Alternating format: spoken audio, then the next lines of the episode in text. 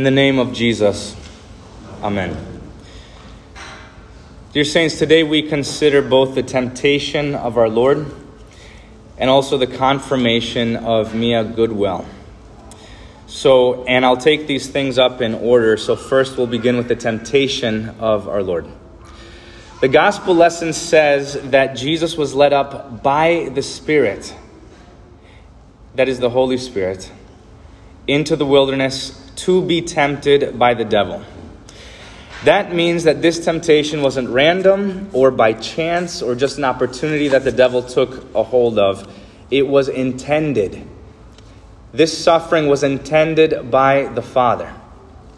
It was God who sent Jesus there to suffer, to hunger, and to thirst, and to be tempted by the devil. Now, the question is why? Why would the father who loves his son cast him out into the wilderness like this? Well, to understand this and to understand why, you had to have paid attention to and remember a sermon that I preached about nine weeks ago. um, it was the second Sunday of the year on the baptism of our Lord. The, t- the title of the sermon was Why Was Jesus Baptized? And we saw that the reason Jesus was baptized on that Sunday was not to take away sin from himself because he had no sin, but he was baptized to take on sin to himself. The sin of the world, to, to, that it would be placed upon him, so that there Christ in his baptism would become the Lamb of God who takes away the sin of the world, who bears the sin of the world, that he takes the place of sinners and is our substitute. Now, that's the reason Jesus is thrown out into the wilderness like this. Because he goes as our substitute. If Jesus is going to take our place on the cross, then he needs to be fully human and he also needs to be without sin. He has to hunger and thirst, but never once doubt that the Father will provide what he needs for this body and life. He has to be despised and rejected by men and never once despise or reject man. He has to suffer innocently the wrath of God against all sin and anger against him, but not have even an ounce of hatred or anger against the Father while he suffered. So, if Jesus is to be the Savior of the world, he must do what no other creature, not even an angel from heaven, could do, but only what God himself could do. Now, I used to think that the reason Jesus was thrown out into the wilderness was like it was some sort of test for Jesus uh, to see if Jesus could handle it. As if we're supposed to see that Christ is thrown out into the wilderness and then we're supposed to be uh, unsure of the outcome. But that's wrong. The reason God threw Jesus out into the wilderness to be tempted by the devil wasn't to see if Jesus could handle it, but was to prove that he could. The point of Jesus' temptation is to give clear evidence that he was not only born without sin, but he was capable of remaining without sin. Now, I want to go deeper into this point, and I have in years past, and I want to, if you know this, then uh, uh, this is just going to bolster this down into your heart. When we talk about Jesus, it's not simply that Jesus did not sin, it's that he could not sin. He could not sin. He was incapable of sinning. He didn't have the potential to sin. Uh, and I preached about this at length two years ago. In theology, we call this the impeccability of Christ. And we get this from the Bible itself. Hebrews 13 8 says, Jesus Christ is the same yesterday, today, and forever. So in the incarnation, the Son of God takes on flesh, but it's not a change in God because he remains God. The Bible says the Word became flesh, not the Word changed into flesh. So Jesus is fully God and fully man. Nothing changed. But if Jesus sinned, then that would be a substantial and essential change to God. He would go from being sinless to then sinful or perfect to imperfect, even if he was uh, cap- if, if he was incapable of sin and now makes himself capable of sin, then that's a change in God. And that, is, that change is not happening in his incarnation. We could say that he was perfect yesterday, uh, but he's not perfect today. Uh, that, but the scriptures say that Jesus is the same yesterday, today, and forever. So, forever means that there's not a day when he can't be the same that he is now. So, if God cannot sin and would not sin 10,000 years ago, then he will always be incapable of sin.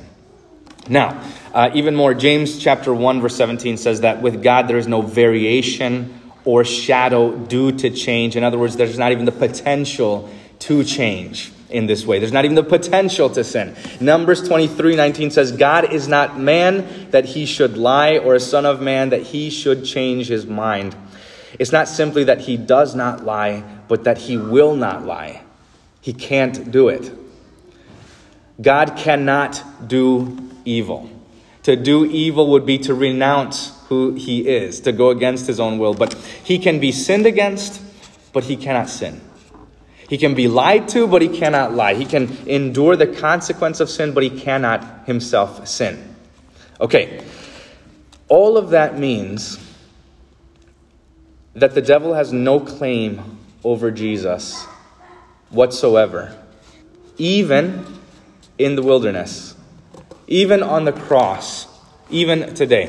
Now, th- this is the way that Jesus speaks in John 14. He says, The ruler of this world, the devil, is coming, and he in no way has a hold on me.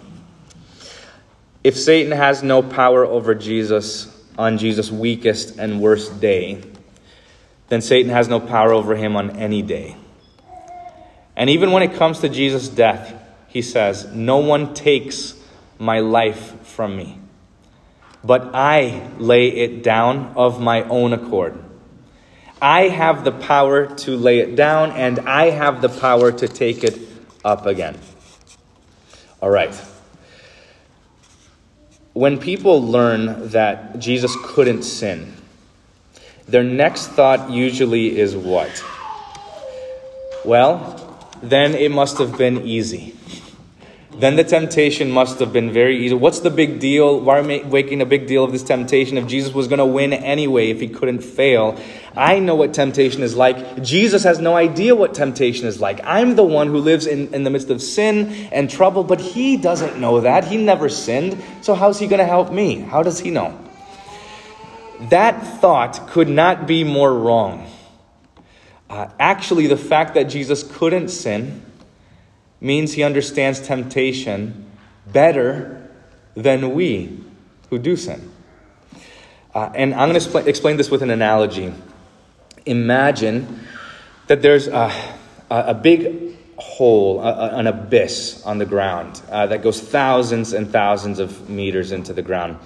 And above that hole, there's this bar, like monkey bars or something uh, like you can do pull ups on it or something like this, and hanging over.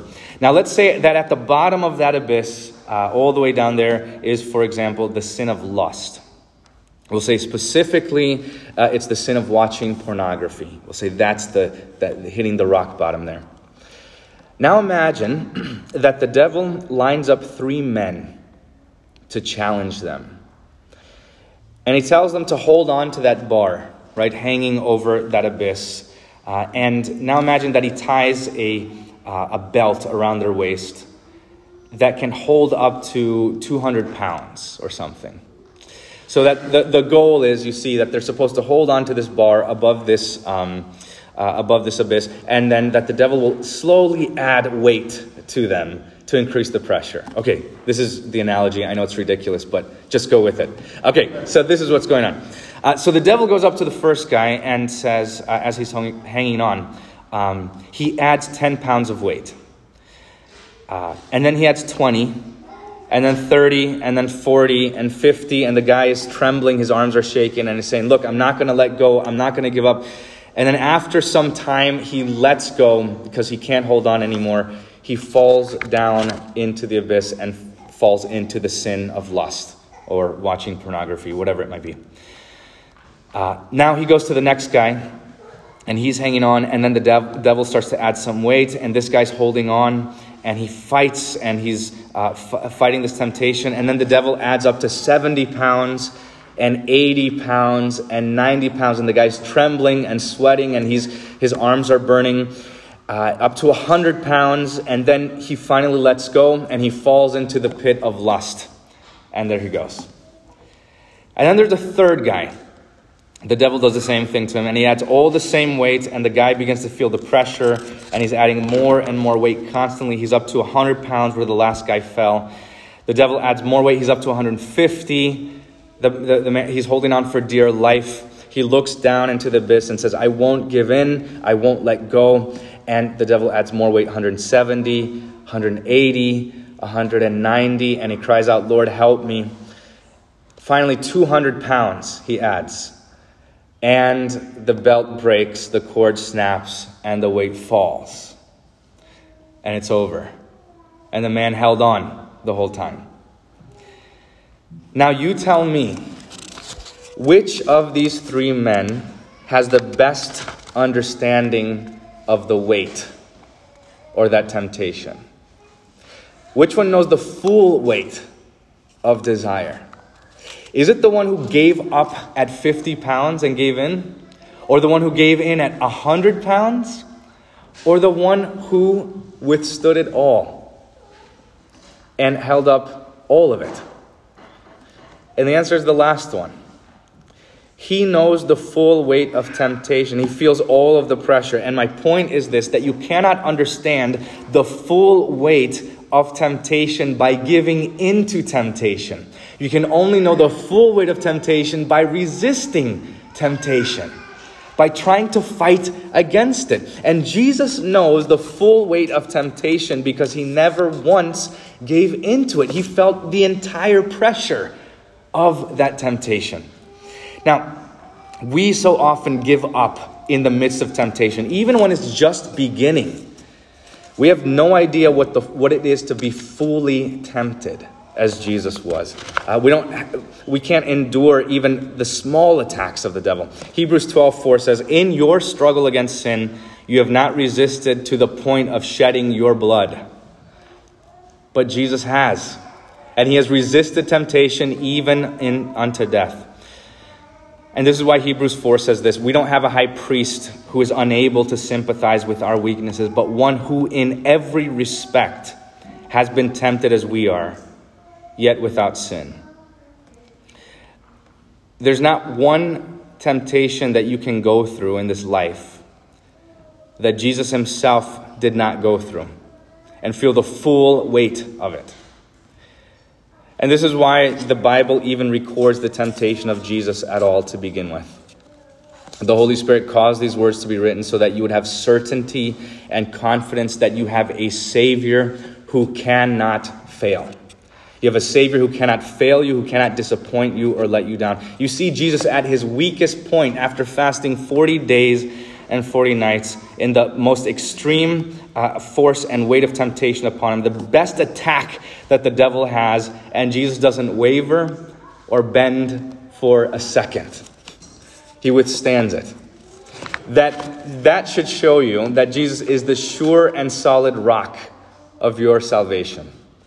That he not only resisted the temptation to sin, but he resisted the temptation to give up on you the temptation to not be your Savior, the temptation to leave you in your sin. So you have a Savior who didn't, who cannot, and will not fail or put you to shame. Okay, that's the first part. Uh, this is the second part of the sermon, and it's on the confirmation and how it is connected to that, to what Jesus did. The devil couldn't get Jesus to turn from you so the devil will try to get you to turn from Jesus. And the way you defeat the attacks of the devil is not by relying upon yourself or your willpower or your strength or your reason. Not to rely upon yourself who fails often, but to rely upon Christ who does not fail, who cannot fail. And you do this by clinging to his word alone, and that is how you have Jesus with you, is in his word. John 14 says, uh, Jesus himself says, If anyone loves me, he will hold fast and treasure my word, and my Father will love him, and we will come to him and make our home with him. That when you have Jesus' word, you have him. Now, this is why we have so many services and so much preaching and teaching and Bible studies in the church. It's so that you learn doctrine, that you learn the Word of God, so that you grow in the knowledge of God's Word. This is why we bring our kids to church each Sunday and we put them in Sunday school and we, we take them to Bible study and we put them in confirmation class. We have them memorize and learn the catechism by heart. We, they take tests and exams, all these things. It's so that Jesus would be with them, so that he would be with them their whole life. In fact, so often we treat our own confirmations like a graduation that we've uh, uh, received all we need to learn and we just need to move on now and we're not going to study. We just toss the catechism under the bed, throw it under the drawer, whatever it might be. But the truth is, your confirmation, this teaching is only the beginning. Each one of you, each one of you in this church ought to have a Bible, a hymnal, the Lutheran hymnal, and the small catechism in your home. At the very least, those three books. If you have no other books, then you have those. In fact, it's not even enough that you simply have those things, have the Bible and theology books in your home. Because when the devil comes, the paper of the Bible won't save you. The book won't save you. The words in it will. So it's not enough to simply have the Bible in your home, you have to have it in your heart. And it's the knowledge of the truth that fortifies and strengthens you against the devil. And it is through this word that God confirms you. That is, He makes you stronger. He strengthens you for the fight. He strengthens your weary heart through His forgiveness. And He gives you confidence that everything Jesus did is for you. So, for, for all of you, and especially for Mia today, you need, as Christians, to be strong and constant. You need to be firm in the word because the days are coming when the devil will tempt you to turn away from Jesus. He will use peer pressure or friends or family or TV or books or websites or whatever he can throw in your way to get you to doubt Jesus, to get you to love this world more than you love him. And when the devil comes and asks you these, these very words about the doctrine that you hold dear in your heart, when the devil says, Did God really say that? Did he really say that baptism saves you? Did he really say that this is my body and my blood? Did he really say that you're saved by grace through faith alone and not by works? Then you respond by saying, It is written. You go back to the words of Scripture.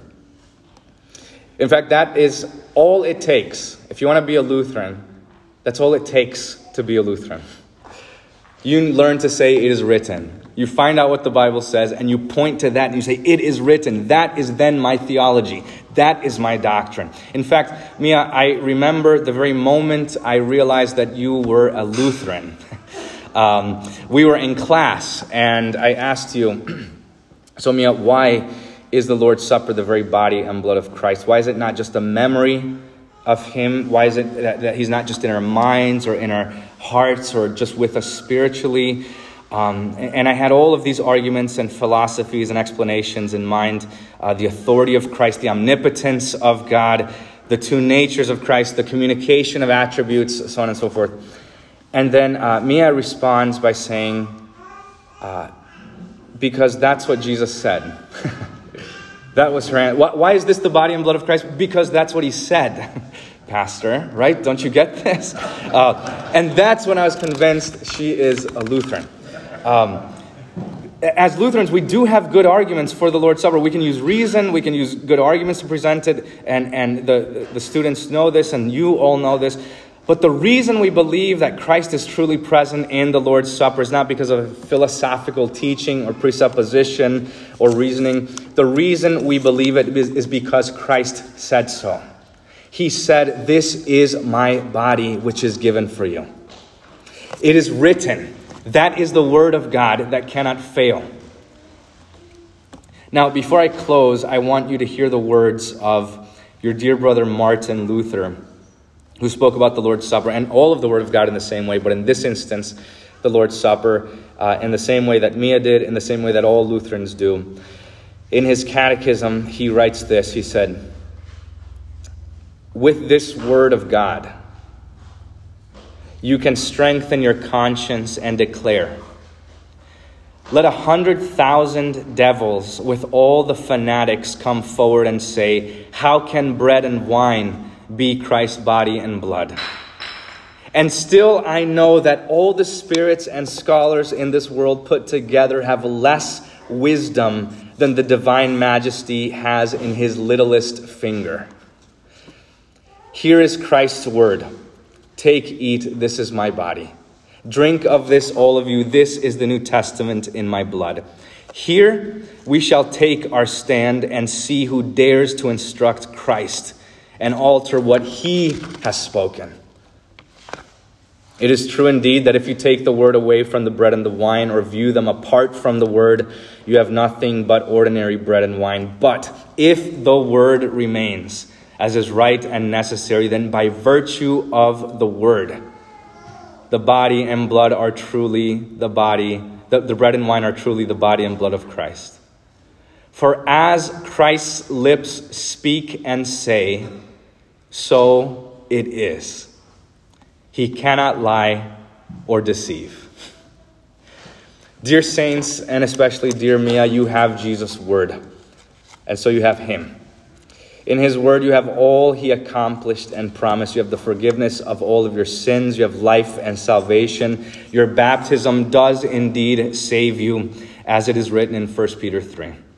You are indeed saved by grace through faith alone, not by works, as it is written in Ephesians chapter 2. Everyone who calls upon the name of the Lord will be saved, as it is written in Romans 10. This is the body and blood of Christ given for the forgiveness of your sins, as Christ himself said, as it is written in Matthew, Mark, Luke, and St. Paul. And after you have lived this life, and God has determined that your days are full, when you breathe your last, Jesus will then wipe away every tear from your eye, as it is written in God's holy word. Your strife will be ended and your cares will be gone, and you will have the crown of salvation that Jesus won for you long ago. All of this as it is written. And Mia and all of you uh, here today at Zion, may God strengthen you in this brief life of labor as you fight. Remember that the victory is already won. No matter what you endure in life, no matter how many times you fall and fail, no matter what sin you fall into, don't you ever despair or lose hope because you have a Savior who cannot fail, a Savior who will not turn away from you, whose word can't be broken. He's forgiven all of your sins on His dear cross, and you're His forever. Amen. The peace of God, which surpasses all understanding, guard your hearts and your minds in Christ Jesus our Lord. Amen.